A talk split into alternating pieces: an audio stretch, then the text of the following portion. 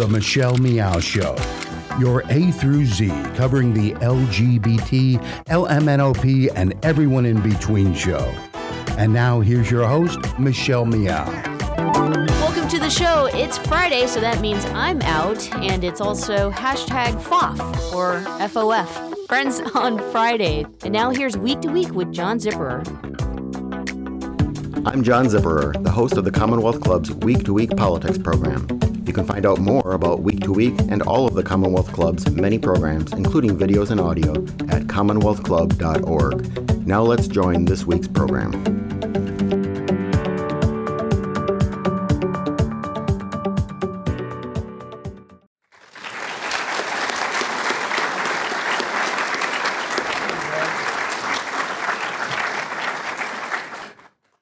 Welcome to Week to Week, the political roundtable from the Commonwealth Club of California for Tuesday, October 6th, 2015. This, of course, was the week in which Republican presidential candidate Carly Fiorina told Fox News that she herself is, quote, distinctly horrifying to liberals, unquote. She said it herself. So, thank you for joining us here today in San Francisco. We, we will try not to distinctly horrify anybody. Um, I'm John Zipperer, your host for Week to Week and the Commonwealth Club's Vice President of Media and Editorial. On today's program, we're going to talk about the presidential election campaign, naturally. Uh, we're also going to look at the, this new Hoover study, survey, excuse me, into Golden State residents' views about the drought, water policy, who's at fault, what we can do. We'll also go in depth on President Obama as he nears the end of his seventh year in the White House. And of course, we'll talk about some other political news. Naturally, the Commonwealth Club of California is a place for people of a very wide range of views, so any opinions that are expressed up here tonight are those only of the speakers and not of the Commonwealth Club of California. Unless I agree with them, in which case I'll take full credit. Let's meet our panelists for today, and I'm going to start on the far end of the stage with Carson Bruno. He is a Hoover Institution Research Fellow. Next to him is Bruce Cain.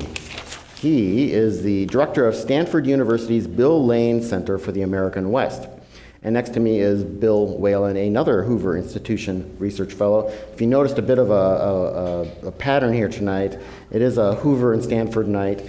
Um, but don't worry, because Bruce also works at UC Berkeley. So we've got everyone covered. And uh, so it's going to be a good program. Please use the question cards that are spread throughout the room to ask any questions. We'll collect them, and I will try to read as many as possible during the program. So now on to the roundtable, and let's start off with these research inst- the, the, this research results uh, of Hoover. I can't speak tonight. Um, now, each quarter, Hoover's Golden State poll asks California residents their views on state matters. And this quarter, the topic was the drought and, and uh, water policy. So, Bill, lay the groundwork for us with this poll. You can find the full results at the Hoover website, which is hoover.org. Uh, we asked, in addition to water policy questions, we asked uh, Californians to list what they think is the priority for state government to be addressing at this time. Usually, as long as we've been doing this poll, the economy leads this issue. It's address the economy, strengthen the economy. This time, it was the drought, plain and simple. So I think this shows that Californians have pretty much this in common, a lot of skin in the game. Uh, the results, I'll let Bruce and Carson get into the uh, finer details of the poll, but a few, a few carries away from it. First of all, um, there is a lot of what I'd call good Samaritan uh, aspects to this poll. Californians are willing to conserve, Californians are willing to share their groundwater supplies. Californians are looking for action. So it's, in all, a very positive finding. Uh, but you look deeper into the poll and you find that there are some divisions among Californians. Uh, how exactly to go forward, divisions which divide people in terms of geography, in terms of partisan affiliation, in terms of, in some cases, age and gender, which Carson Bruce will explain. Um, but the timing we just felt was important because here we are in the fall of 2015. Maybe it rains this winter, maybe it doesn't. Maybe El Nino comes along, and if we're lucky enough to have it this far north, perhaps it replenishes our, our Sierra water uh, pack. Uh, if we're lucky, perhaps it helps fill up our reservoirs, but it leads to another set of uh, water policy issues related to 2016 to go forward. So this is simply why we did the drought. We wanted to see what Californians were interested in. We wanted to see what, if any, divide there was between Californians and get a measure, and get a measure for what they wanted moving forward. Uh, maybe Bruce, uh, why don't you give us some highlights from the results? What what stood out the most to you? Uh, what what was perhaps the most surprising? If you watched and followed the newspapers, you would see that there were some potential landmines for the governor when he went forward with his uh, proclamation on the drought and the policies that he implemented. For example, a lot of people in Southern California are upset that the baseline by which the cuts for different areas were determined was 2013 because in Southern California, they had confronted droughts before and they had taken more steps than we had in Northern California to conserve water. And in fact, in, uh, down in Southern California, the per capita use of water has gone down so that even though that area has grown, they're not per, per capita using more water. So taking 2013 punishes the cities that didn't start before. But our poll indicated that people were willing to go along with it. Yes, there was some regional difference, but it wasn't really great. Uh, the governor also, I think, has endorsed an all of the, of the above strategy. That is to say, if you listen to the partisan warfare about water, you would think that uh, we were very divi- uh, divided as to whether or not we should build more reservoirs and more dams or whether we should go for aquifers and recycling water. In reality, what we found is that uh, the public that we surveyed was in favor of all of these things, as the governor's strategy was in favor of all of these things. And indeed, the voters, in supporting, I think it was Proposition 1 or 1A, uh, they ended up, uh, you may not have known it, but you, when you voted for that, you were voting for reservoirs uh, and dams as well as uh, water reclamation projects. So I think what we found was that the governor has been on pretty solid ground in terms of what he's done so far. But the reality is that what we've done so far is the easy stuff, okay? And uh, what we're facing is potentially a bigger, deeper problem for two reasons. One, it's quite possible that the water system we built was uh, during a period of relative wetness. So, independent of climate change, independent of climate change, if you look back at the cycles of drought in California historically, you see that we might have been, when we built our water infrastructure system, in a relatively wet period, and we may be in a drier period uh, just naturally. And then you add the fact that with climate change, there's temperature change uh, that is making the snow line recede. And uh, as a result, the system that we built, which stores water up in the mountains and brings it down by gravity, which saves us a lot of uh, power and energy, expense, that system is being undermined systematically. And uh, it's not clear that if we have to maintain the current level of cuts or if we have to go deeper, that uh, we're going to find a level of public support. I think the people I see in the audience kind of fanning themselves are not going to argue that uh, it's getting warmer. Um, Carson, get a, get a bit into some of these numbers now. What, what are some of the divisions we see? What are some of the, the actual uh, uh, results that people told you guys about how they feel and what should be done? Well, I, I think Bruce really touched on this well in that Californians really aren't pointing their finger at any one group area in general when it comes to uh, you do need to be doing more when it comes to kind of fixing the water situation, uh, which is actually kind of rare given the fact that this is kind of a crisis, and during times of crisis, people tend to kind of point to the other person saying, "Oh, it's not my fault; it's their fault." Um, but what we're finding in these numbers are that Californians really want the state to be throwing the entire kitchen sink at this problem. Um, and whether it's environmental, whether it's agriculture, whether it's municipalities, they all need to be doing their part in kind of addressing the very structural deficiencies that this drought is exposing in how our water system is designed. And, and Bruce touched on, touched on this really nicely also that Sacramento needs to start thinking of the current situation as the new normal even if it isn't the new normal, uh, it should be thinking th- like that because that's how you get real structural fundamental reforms uh, through a, a, what's somewhat dysfunctional Sacramento. Um, so just to kind of touch on some of the numbers, you know, it, it's interesting. We asked a bunch of policies that affect water use and also a bunch of policies that affect water supply. Uh, and you see clear either majorities or pluralities on uh, focusing on every single one of our water use uh, policies. You know, from restricting groundwater use at 67% of likely voters, all the way down to, as Bruce mentioned, uh, requiring the reductions, the conservation mandate to be set at that 2013 benchmark. Um, that's at 45% amongst uh, likely voters, but that's still a plurality amongst the, uh, the sample. Uh, if you go to the policies that affect water supply, everything from building reservoirs at 70% uh, to collecting, uh, tr- collecting and treating stormwater for potential use at 91%, um, and even uh, some things that might be a little bit more controversial, um, such as relaxing environmental laws to help aid the construction of new dams and reservoirs, uh, a majority at 53%. Um, I'm, I'm including- gonna guess on that one, there was a party difference. there is, yeah. th- That, that one, that one is where the you really see kind of regional um, effects coming into play, and also partisan effects. Um, you know, while 53% say, uh, "Yeah, let's go do it. Let's re- relax those environmental laws," only 36% of the Democrats um, sampled suggested said, said such. Now, Republicans, of course, at 76%, um, and self-identified independents at our majority at 55%.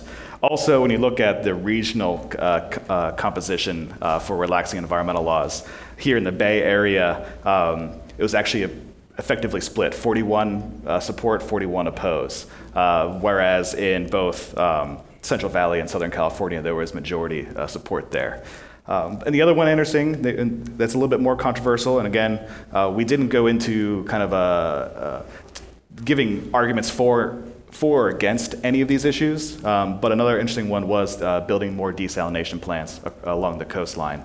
Uh, and there, 82% of likely voters, including 77% of Bay Area likely voters. Um, so you definitely see a lot of consensus here in kind of the policies to attack the, the drought problem from both angles the use of water, but also trying to build more supply, more resources. Uh, that is more of a long term issue, not necessarily a more immediate uh, focus. Well, let's all kind of get into the, the politics then of that. So Californians are basically saying a lot of these options, yes, we like all these options.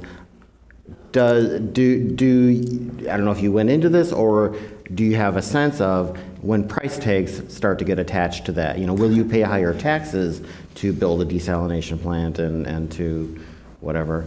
Um, any sense of, of the, the price tag uh, affecting those numbers? Uh, We didn't push that as well as we should have. We didn't have uh, enough questions for that. But I think one thing that's pretty clear is that uh, currently, we did ask about subsidies, and one of the real problems with water prices is that you have people that have uh, rights that go back to, uh, you know, the early 20th century that get priority for surface water. Um, You have situations where farmers are getting the water in the Imperial Valley for $150 an hour uh, uh, per, on, per acre foot. They're selling it to the city of San Diego for $1,000 per acre foot, and then desal costs you $2,100 per acre foot. So when you put those price tags on, you realize that one thing that's happening is we're not pricing water in an efficient way. Uh, and we kind of bury, uh, uh, when it comes to electricity, uh, we pretty much kind of understand that there are peak rates and peak times, and we've sort of gone there. Where when it comes to water, water is treated as kind of a, a public free good. And, uh, and, and the reality is it isn't a free good. You has to be transported long distances. It requires a lot of energy to get it over the Tehachapi Mountains and send it down there. If we build these tunnels, we're talking about billions of dollars and more infrastructure payment. Uh, the reality is that that infrastructure cost is buried in a lot of bond measures. So when you approve these bond measures, you do have to pay off those bonds. It's not free money, but it's like credit card uh, spending. Uh, America is addicted to that. It, it takes you away from the immediate choice of whether you want more water or not because you're not actually paying the price right now. It's being fobbed off onto the future. So I do believe that, uh, that the pricing part is part of it. The other thing that was interesting, uh, and uh, Carson uh, uh, didn't quite mention it, but we did two experiments that I think were uh, fall under the rubric that if you give people more information, their views may change, and hence they may change on pricing as well. We'll be back with more here on Friends on Fridays with John Zipperer of Commonwealth Club right after this.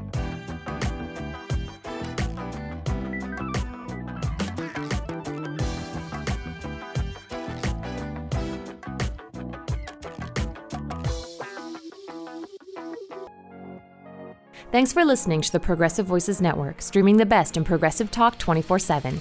Keep the progressive conversation going on by joining our community. Each week, we send out an email that covers important things taking place in the Progressive Voices Network and throughout the progressive world. Be the first to know of upcoming shows, schedule changes, exclusive programming, and more. Simply go to progressivevoices.com and sign up for our mailing list. It's that easy. ProgressiveVoices.com. Thanks for listening and thanks for joining the Progressive Voices community.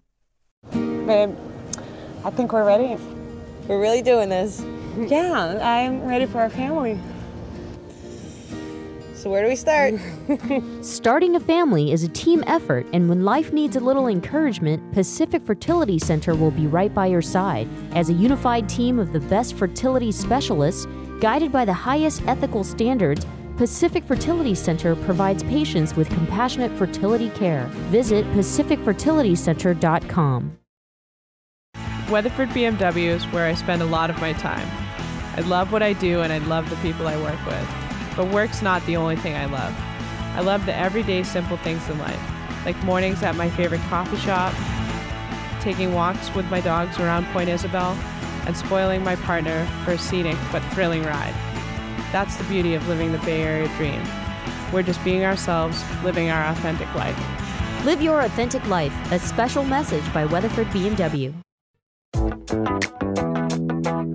And now, back to the Michelle Meow Show.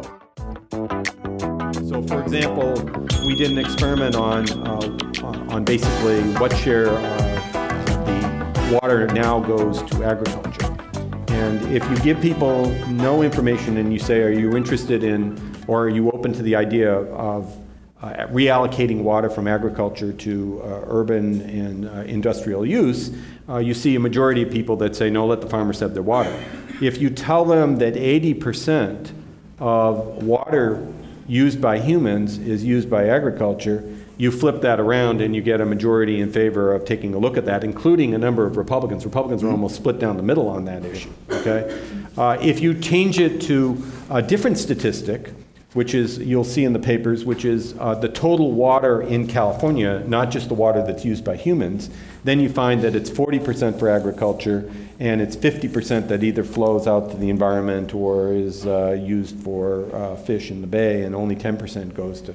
And you get very uh, slightly different, uh, still get a, close to a majority support. So information will matter a lot, and if we go further into this, I think as people get more information, their views may change about uh, desal as opposed to uh, reallocation. And, and something else we pushed on is the issue of recycled wastewater, uh, which uh, is moving along in Orange County.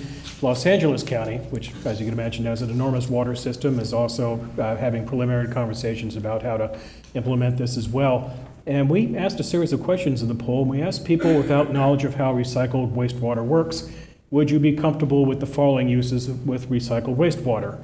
When you ask Californians, are they okay with using it to water their lawns, to wash their cars, to you know, water their trees, they think it's a great idea. But when you bring in the issue of human contact, do you want to bathe in it? Do you want to cook with it? Do you want to drink with it? In fact, let's, let's poll the crowd here. How many, how many of you would be comfortable having a nice cold glass right now of recycled wastewater? okay, it's really hot in here, that's what it tells you. I think in our You are in poll the question, there's minority. what, about ten percent of the With, respondents? yeah, with, Yeah. with no information provided. And again, this was an experiment, so we provided Right. uh, one, one of the contingents got no information. One got a little bit of information about how Orange County does their wastewater recycling, which is by far the most advanced and the most aggressive, um, I think, in the world. Uh, and then another uh, third of the, the sample got even more detailed scientific details about how Orange County does theirs. Um, when you when you get no information at all, 10% uh, say yes, I'd be willing to drink that recycled wastewater. Now it, it does double um, you know, to 20% once you get the detailed information, uh, but you're, you're not gonna. I doubt you're gonna, ever going to find a majority saying yeah, let's let's let's drink this wastewater. where this gets tricky is it's not a matter of Republicans hate it and Democrats love it or vice versa. We saw splits along the lines of gender. Yeah. And we saw splits along the line of age.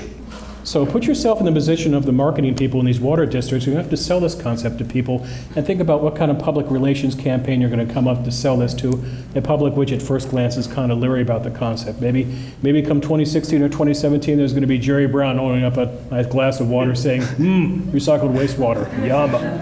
Yeah, you did that with malathion. Yes. Uh, and uh, women are much less willing to bathe, drink uh, with uh, wastewater, recycled wastewater, and younger people are more willing to do it. So men and younger people are more adventurous, uh, even after you give them information. And I will let you guys sort that out yourselves. Talk to Your partners about that, and uh, we'll see. Okay. It's, al- it's also interesting. Um, so, of the personal uses, and I classify these the personal uses as drinking, cooking, bathing, filling your swimming pool because you, you, you get contact there, and then washing your clothes.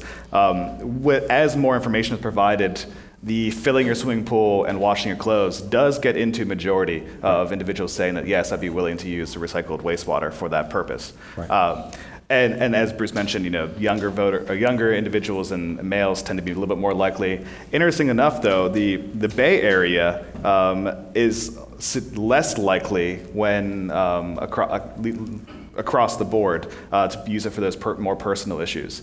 Uh, so I, that was an interesting tidbit that I pulled out because the Bay Area has been, in many other cases, a, a, a strong leader in pushing recyc- recycling in general. And in some places, using it for agriculture actually is uh, controversial, although in Californians, we didn't see that in the poll. But I used to te- tease David Kennedy, who was my predecessor uh, with the uh, Bill Lane Center for the West, because what he does regularly is he takes his uh, shower water and he saves it and he, uh, he waters his avocado trees with this.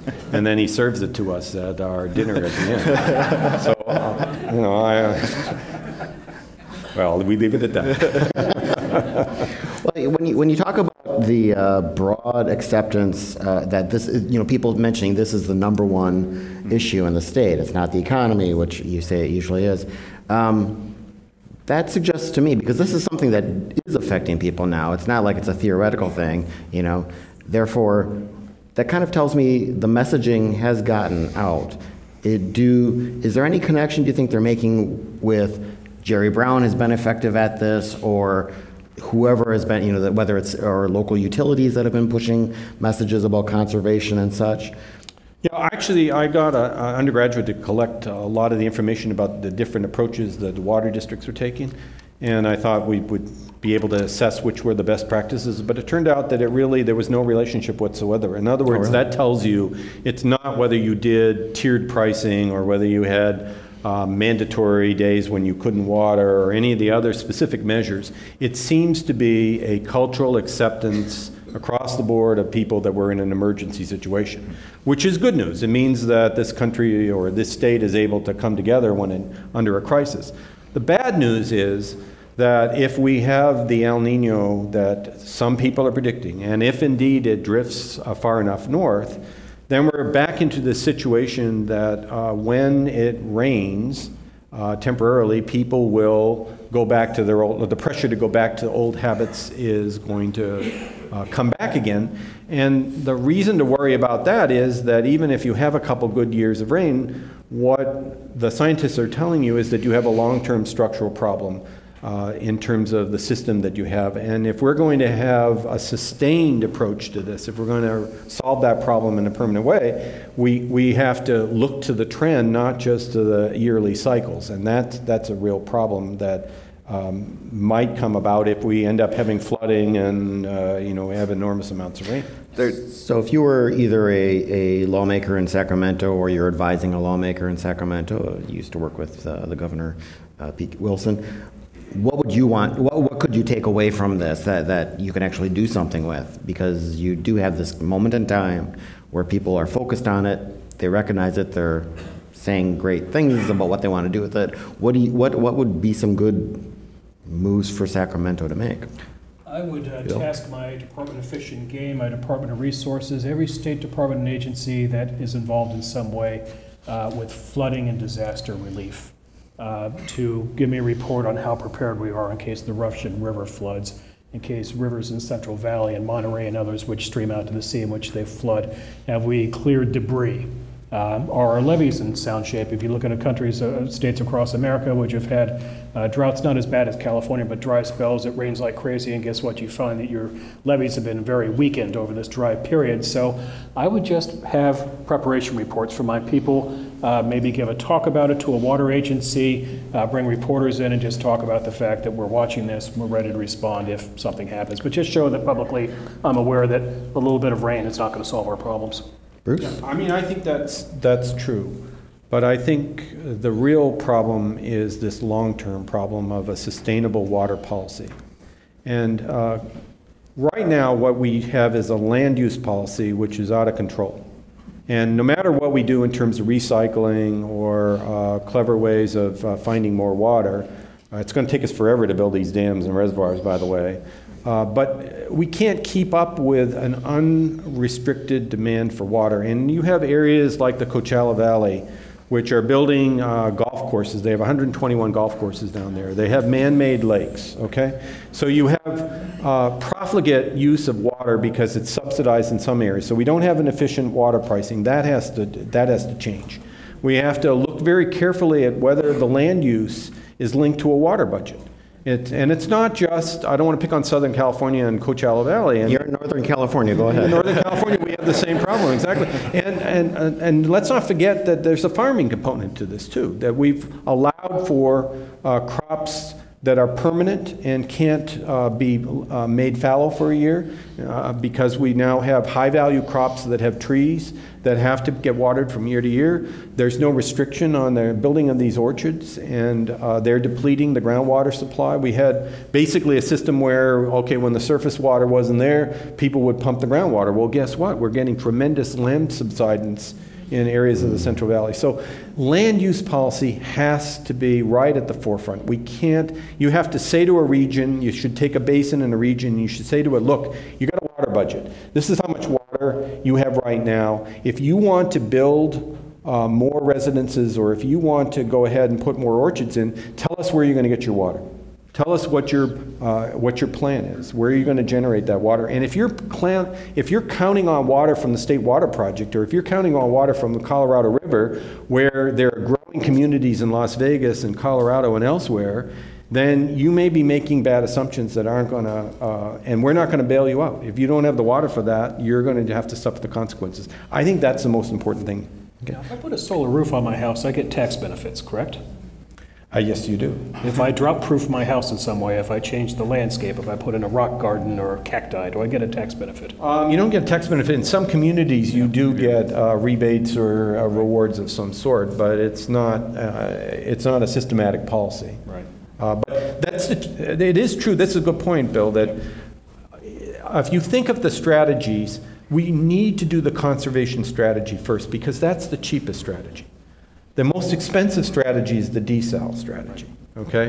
It, it's alluring because you have all that water out there that actually could be used. But it turns out that to get the salt out of that water takes an enormous amount of energy to push it through the membranes. And then when you're done, you have this residual brine that you have to put somewhere and you have to disperse it out to the ocean. And uh, if you don't do that properly, it can create dead zones.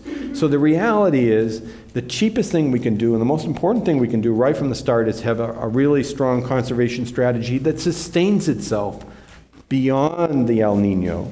And that's where the land use policy can be uh, helpful, I think. Okay. Carson, your prescriptions for Sacramento. I, I, I would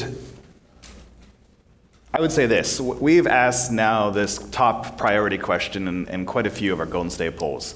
Uh, the first time we did it was back in uh, January 2014. Um, back then, only 38% of Californians, this was registered Californians at that point, uh, said that dealing with California's water problems was the top priority for Sacramento to deal with. Uh, fast forward now to September, um, and this is among likely voters, but still the number, the, the jump is quite miraculous. 81% now say that that is the top priority for Sacramento, surpassing de- uh, strengthening the economy for the first time, um, surpassing a lot of other issues that Californians historically want Calif- or want Sacramento to be on top of all the time.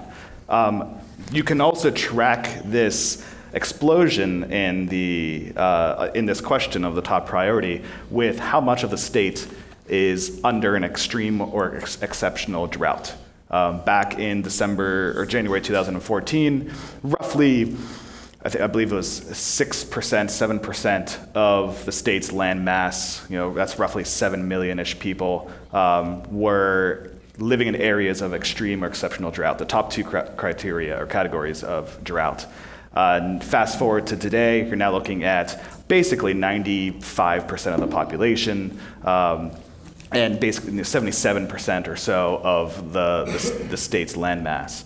Uh, so this is a crisis. Um, it is a crisis that people are now dealing with up and down the, the state, from coastal to inland, um, agricultural municipalities, uh, the env- environmentalists and the activists who have to deal with this issue.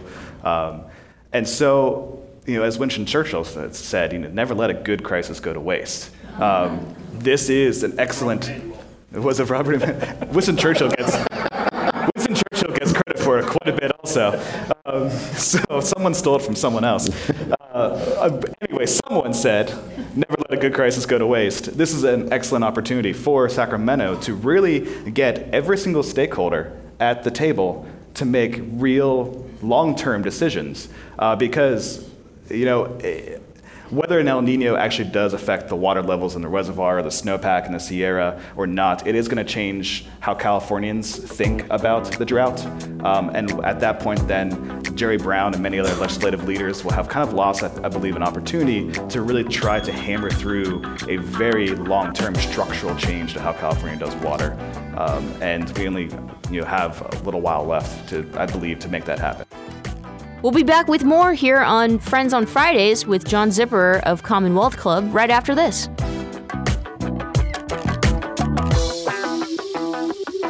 You're listening to the Progressive Voices channel on TuneIn. Please help us grow. Tell your friends to tune in to Progressive Voices. Find out more at progressivevoices.com.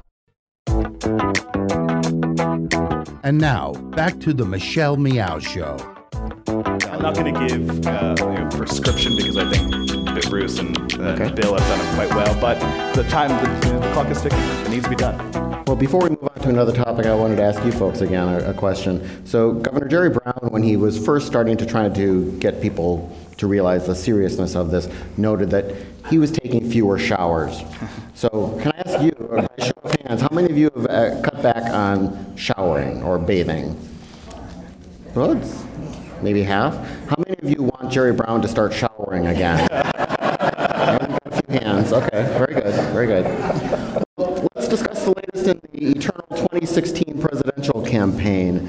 Um, a lot has been going on. I actually want to start with New York Magazine if any of you are familiar with it. Uh, Frank Rich uh, writes the cover story for the current issue that's out on the stands.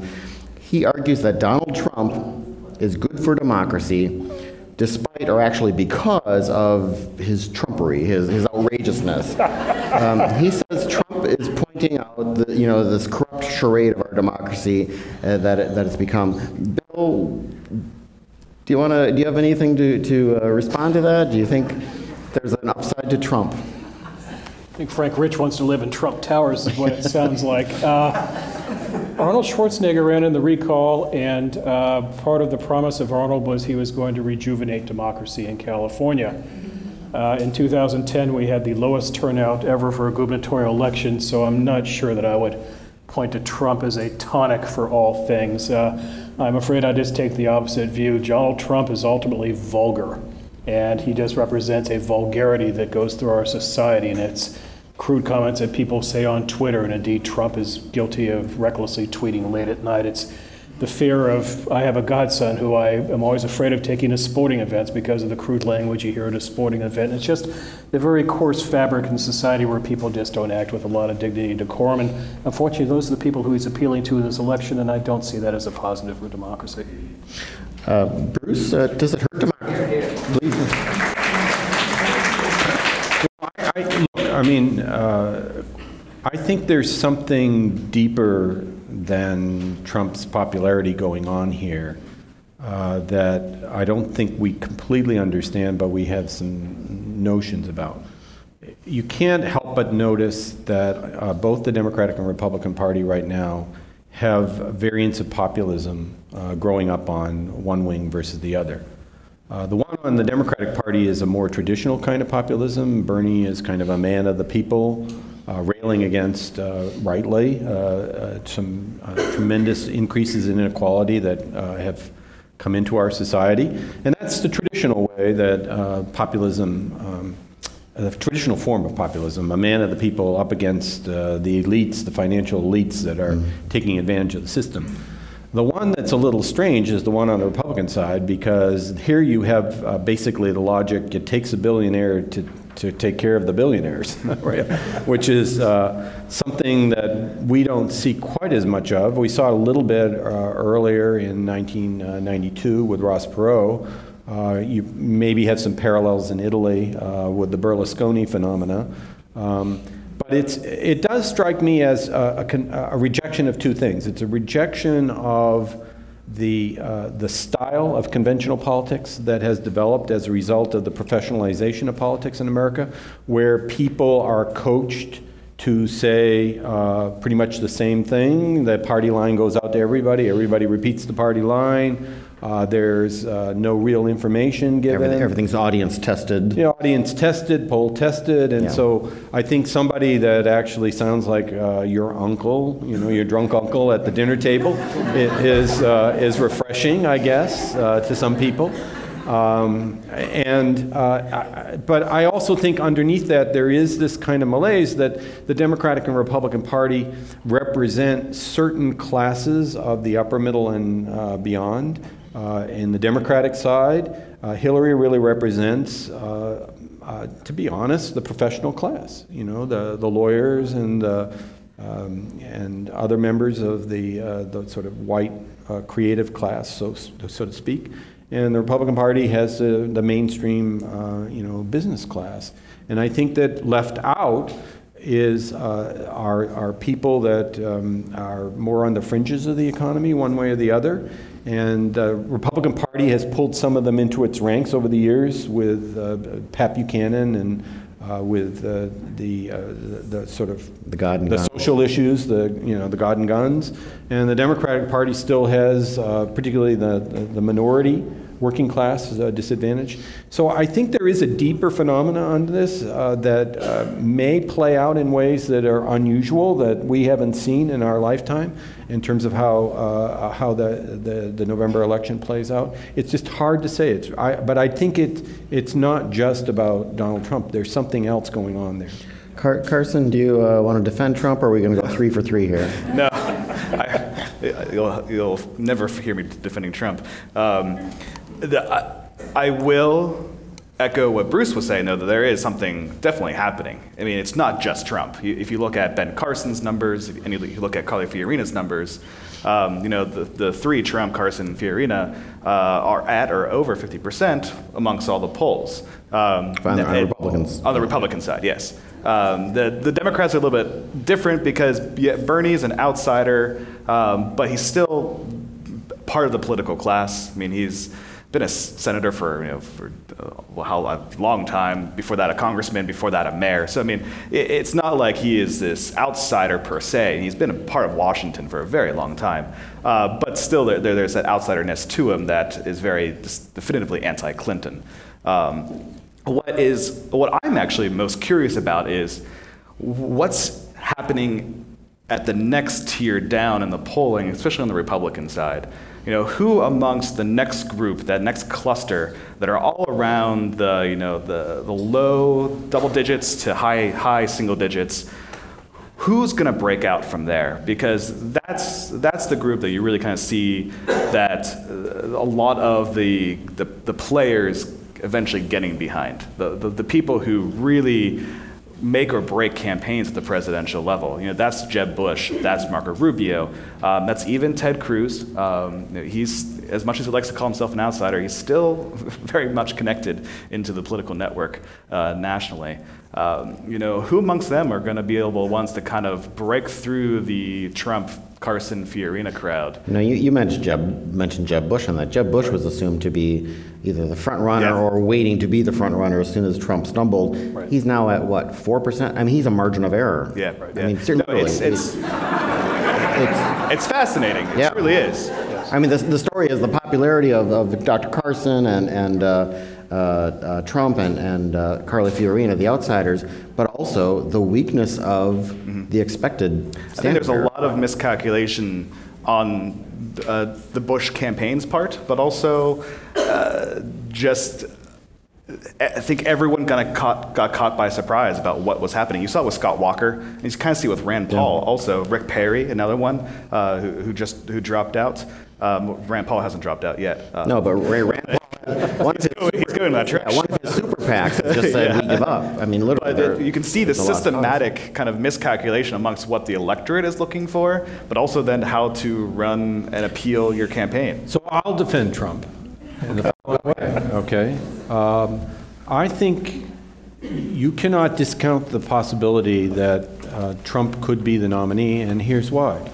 The way the, Demo- the rules in the Republican Party have been changed, he could easily, uh, as uh, you move past the first uh, few elections, start uh, taking advantage of the winner-take-all rules. So like the Democrats, the Republicans have been futzing with their rules, going between these proportional rules, which keep people in the game longer, and the winner-take-all rules, which basically give all of the delegates to the person who wins, that, whether they get a majority or not. And Trump's numbers have been between 25 and 30 pretty consistently, uh, and it's entirely possible that the system will uh, give him uh, a growing share of these numbers. And the polling that I've seen indicates that over 80% of the Republicans said that they would support Trump if he was on the final ticket. So I think before you dismiss him as a marginal figure, I think you have to realize that it's entirely possible that uh, some combination of the rules and some combination of party loyalty could actually produce Donald Trump as the candidate. Now, what'll be interesting will be if Trump, this is kind of ironic given that he's worth anywhere from what he claims 10 billion to 3, which others report, if he's willing to crack open his own piggy bank. He's spending money on flying his 757 around the country. He's hiring staff, he's doing polling. Uh, he has a campaign, but he's not spending money on advertising.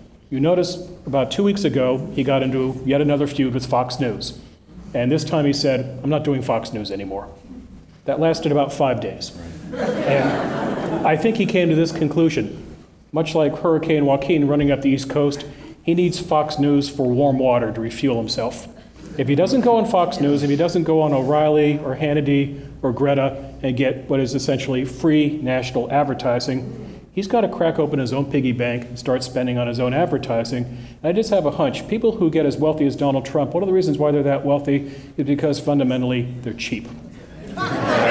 So, keep an eye to see. Jeb Bush is going to spend about $25 million, I think, shortly on advertising. Yes. I wish him luck. It's like trying to light a wet log, I think, frankly. But let's see if Trump, as we move along in the primary process, once we get past the early states in February, once we get out into the, into the wider spectrum, if he's willing to spend what it takes to get the nomination. Because that's, you know, if he's willing to spend 50 or 100 million dollars, his dollars to get the nomination, then, yeah, watch out. Katie bar the door. We'll be back with more here on Friends on Fridays with John Zipperer of Commonwealth Club right after this.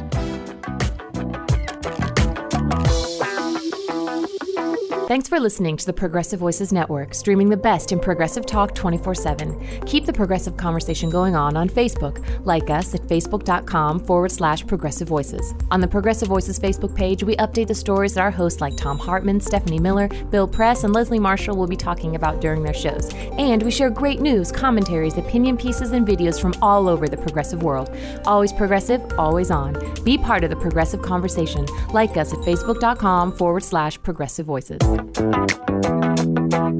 And now, back to the Michelle Meow Show. The question is kind of when Iowans start really paying attention, and that doesn't really normally happen until you get really kind of close to the holidays, if not past the holidays. Um, New Hampshireites, New Hampshireans, what, what, are, what are they called? I'm not even sure.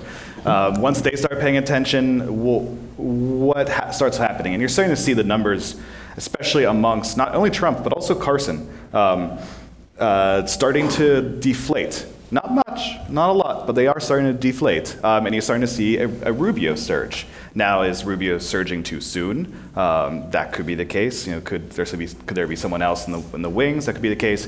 But for someone like a Rubio that has to go up a up against the Bush juggernaut, and the Bush's campaign, for all of what their, the flaws might be there, it's extraordinarily uh, well funded, extraordinarily well organized. Uh, they have boots on the ground in basically every single early state plus some, and they have the money to be able to just hammer every single opponent.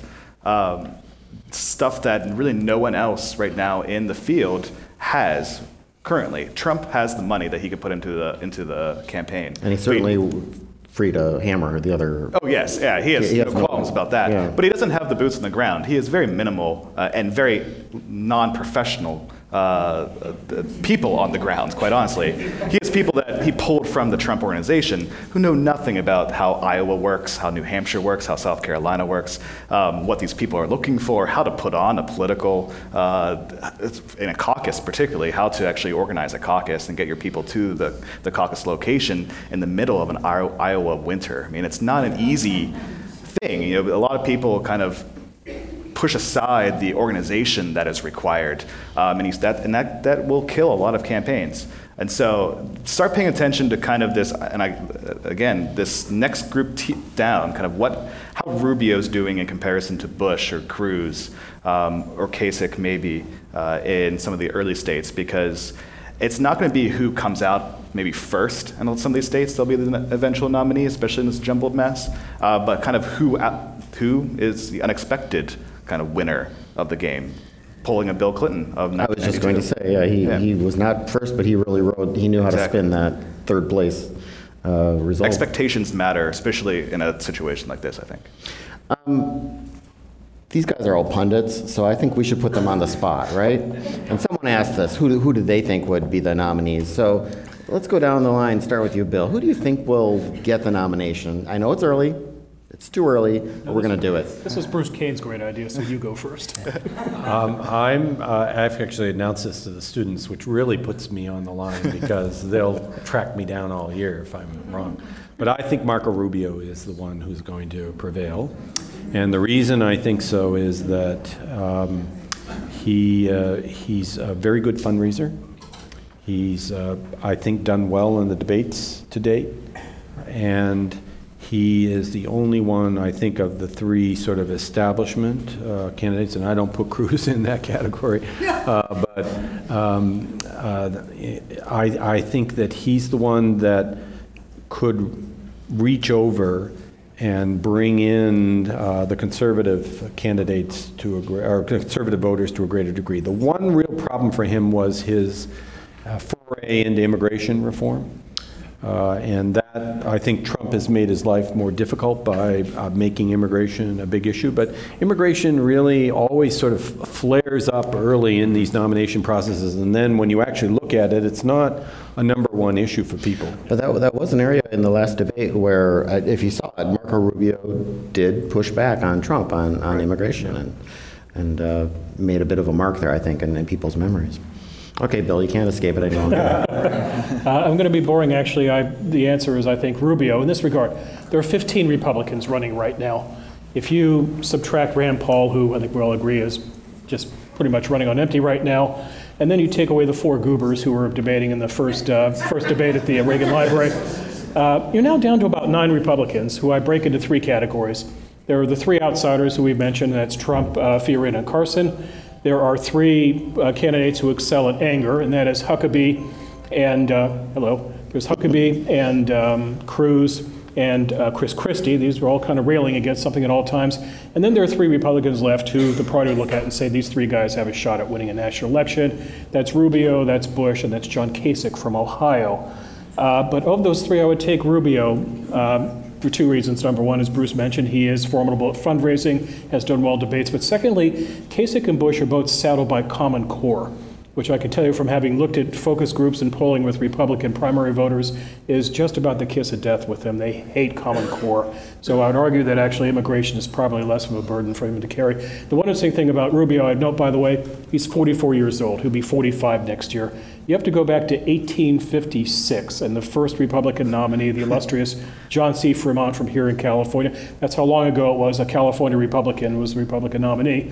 Uh, he was he was 40 I think 43 when he got the nomination. Republicans don't do youth. The Democrats do youth. They do Obama, Clinton, John Kennedy, all in their 40s. Republicans go for somebody in their 60s or 70s. This is up and down and down and up in 2016. The Democrats have a nominee in waiting who'll be 69 next year, and the Republic, Republicans could very well nominate somebody who'll be 24 years younger. So again, just a topsy-turvy election. Okay, Carson. I'll start with the easy one. I, I think it's going to be Hillary Clinton. um, you know, I, You're playing to the audience. Okay, We're exactly. going to do the Bernie poll, are we? I, um, There's definitely vulnerabilities there. Uh, even if Biden gets in, which uh, Biden does pull more from Hillary than he does from Bernie Sanders, I just don't really see a path that Bernie can really kind of pull, pull an Obama and knock off the Clinton machine uh, in 2016. Um, the difficult one, Republicans. Um, you know, I'm going to go along uh, with my two colleagues up here. Uh, at this point, it does look like Rubio is the one that can pick up the pieces uh, whenever people actually start to vote um, next year. He is the one that can kind of bridge that establishment outsider sort of gap uh, that you see kind of brewing. Uh, he is a very talented campaigner, um, not just fundraising, but also just messaging. And I think his message is, is a lot fresher, but more optimistic. Um, and optimism does play out better than fear or anger in the long run. Um, and even with the RNC trying to shorten the calendar a little bit, um, this still is going to be, you know, it's a long haul. It's not, it's not an easy um, trek by any measure. So I think he has kind of the, the, the qualities that would be able to help maintain this kind of rise that you're seeing right now in the polling. Okay, so they all agree. Uh, how many of you agree that Marco Rubio is a likely Republican nominee? Some. Who do you some. wish would be the? Well, I mean, I'm not going to run down the list of all 15 folks, but uh, well, try Trump anyway. How many people think Trump? Will? anyone think Trump will be it? Any Trumpers? One, two. We do? So is it Bush? You want him to be, or you? She okay. I'm, you can you can support Trump. That's that's your view. It's- but she's emphatic. She doesn't. So, well, let's uh, talk about the Democrats, and I'm going to posit something, which is Hillary Clinton's had some pretty rough weeks. I think she's had a pretty darn good week. One of which was a gift from Kevin McCarthy. Uh, we'll explain that in a moment. And the other is, for example, three recent polls showing her maintaining or even expanding her lead within her party. So let's start talking about Kevin McCarthy and, and, and go with you first, Bill. Thank you. What did, he stepped in it, didn't he?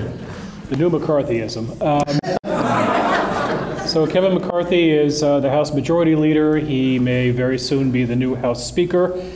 He's a Californian. He's from Bakersfield, so we're in this very strange uh, existence. We're about to have a second California House Speaker, which historically does not happen. Uh, but Speaker to be McCarthy did something which can best be described as somewhere between stupid and clinically stupid. And he went on Sean Hannity's show, and he was talking about. The stupiders clinic. Actually, that was part of the stupid thing. Oh, okay. Uh, he went on Sean Hannity's show and he started talking about Hillary Clinton's sinking poll numbers. And he said, Look at her sinking poll numbers. We started an investigation on her on Benghazi, and look what's happened to her poll numbers. And this is the proverbial speaking of drought. This is manna from heaven if you're a Democrat, because when your party and your nominee is being challenged in a congressional investigation, what's your default? What's your default position? It's partisan. It's a witch hunt. You're just trying to character assassinate that person. Here is Speaker McCarthy giving you the soundbite, and indeed, if you turn on TV right now, there is already an advertisement to the effect of showing him saying those words. So you probably noticed, or if you, if you haven't followed us closely, Speaker McCarthy, Speaker Reed McCarthy, has gone dark for the last several days. Uh, he has not talked since then. He has issued a statement saying that's not what he meant. He's been out privately fundraising and talking to Republicans in private. It's a very bad moment for him, and it raises this question Kevin McCarthy, as recently as a decade ago, was just a Republican lawmaker from here in California, a state lawmaker, legislature, which is a very backbenching existence. He then got a remarkable fast track. He got elected to Congress. He quickly got himself in the number three position. Then Eric Cantor, the number two, got kicked out of office. He jumped up to number two, and now John Boehner is leaving a little unexpectedly early. He's going to be a Speaker of the House with precious few years in Congress. He is green, and as you saw from this soundbite, he may be prone to rookie mistakes. And if you're a conservative who's not too sure about him, this makes you very uneasy right now. Bruce, Uh, I think the effects? I, I- I think that the, uh, there was no question that it was a gift, uh, but I think that it was also going to be a problem in the long run, stringing out the Benghazi and the email controversy. I think it's pretty clear at this point that the law was at best ambiguous, and probably uh, she was right that she wasn't required at that time, even though many agencies were adopting uh, the email policy. And I think a lot of the email policy was kept alive by the press that wanted to get some of the details of her personal life. And so they got stories out of it. But in reality, when you think about it, the email policy is something we're going to have to think through because, on the one hand, employers don't want you using uh, your uh, business email for personal uh, stuff. And on the other hand, uh, the, uh, there's an expectation now that email is part of the that's going to be archived for history. And uh, keeping these two things separate, my guess is that uh, people don't do a very good job with that. I so I certainly don't. I use my Stanford uh, email for personal business, um, and I, my guess is that uh, the difference here is that she's working in the area where there's classified stuff. And if there had been something that had come across her uh, her email that had obviously been classified at the time and she knew it, then I think they've got they've got her. But it's not clear to me that they've got that smoking gun yet. So.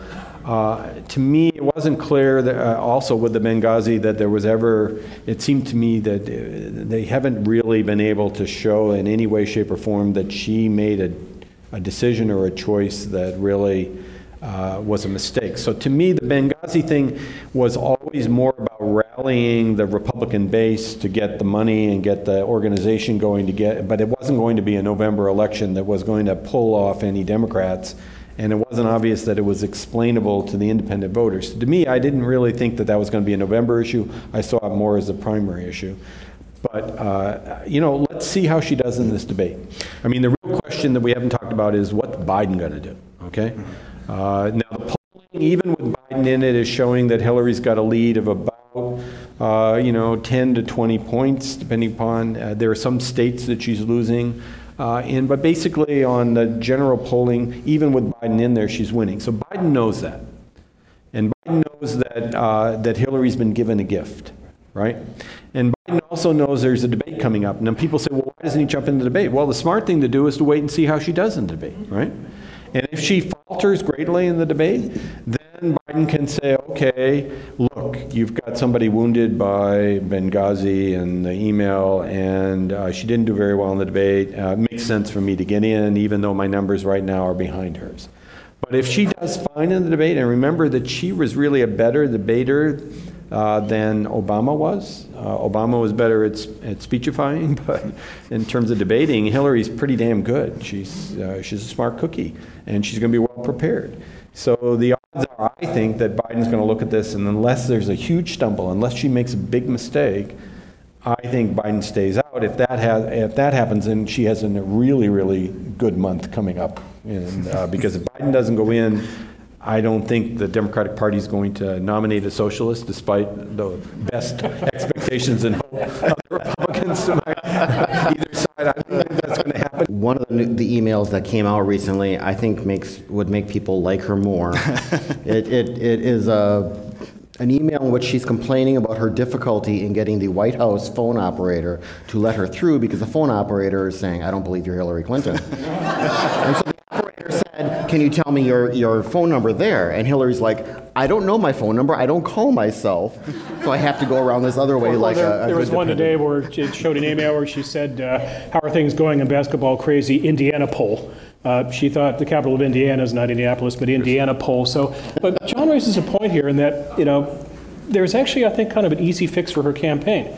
She has to introduce a certain joyfulness to her campaign that hasn't been there so far, and this is tricky for her because her public demeanor is not to be joyful. She is defensive, and part of that I think she's guarded, but also she's been through 20, almost 25 very bruising years in the public spotlight. But she is doing something historic at the end of the day. She is probably on a course to become the nation's first woman nominee of a major party, and she could become our first woman president. I think she needs to reintroduce this concept that she's part of a larger movement, and on a personal level, point out the fact that, yes, I'm at a point in my life where I'm a wife, I'm a mother, I'm a grandmother.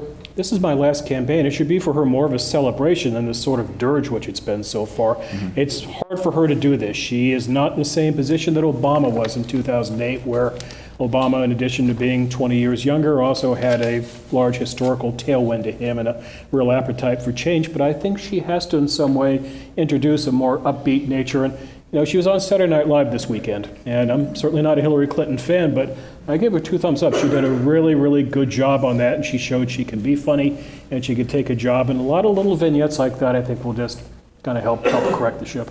Well, listen, thank you. We're going to have some more news quiz questions as well as a lot more to talk about uh, on Wednesday, November 4th at noon, right here in San Francisco. Thanks to our panel, Carson Bruno, Bruce Cain, and Bill Whalen. Thanks to all of you here in our audience, listening online, and watching on TV. Have a great week, and we'll see you next time.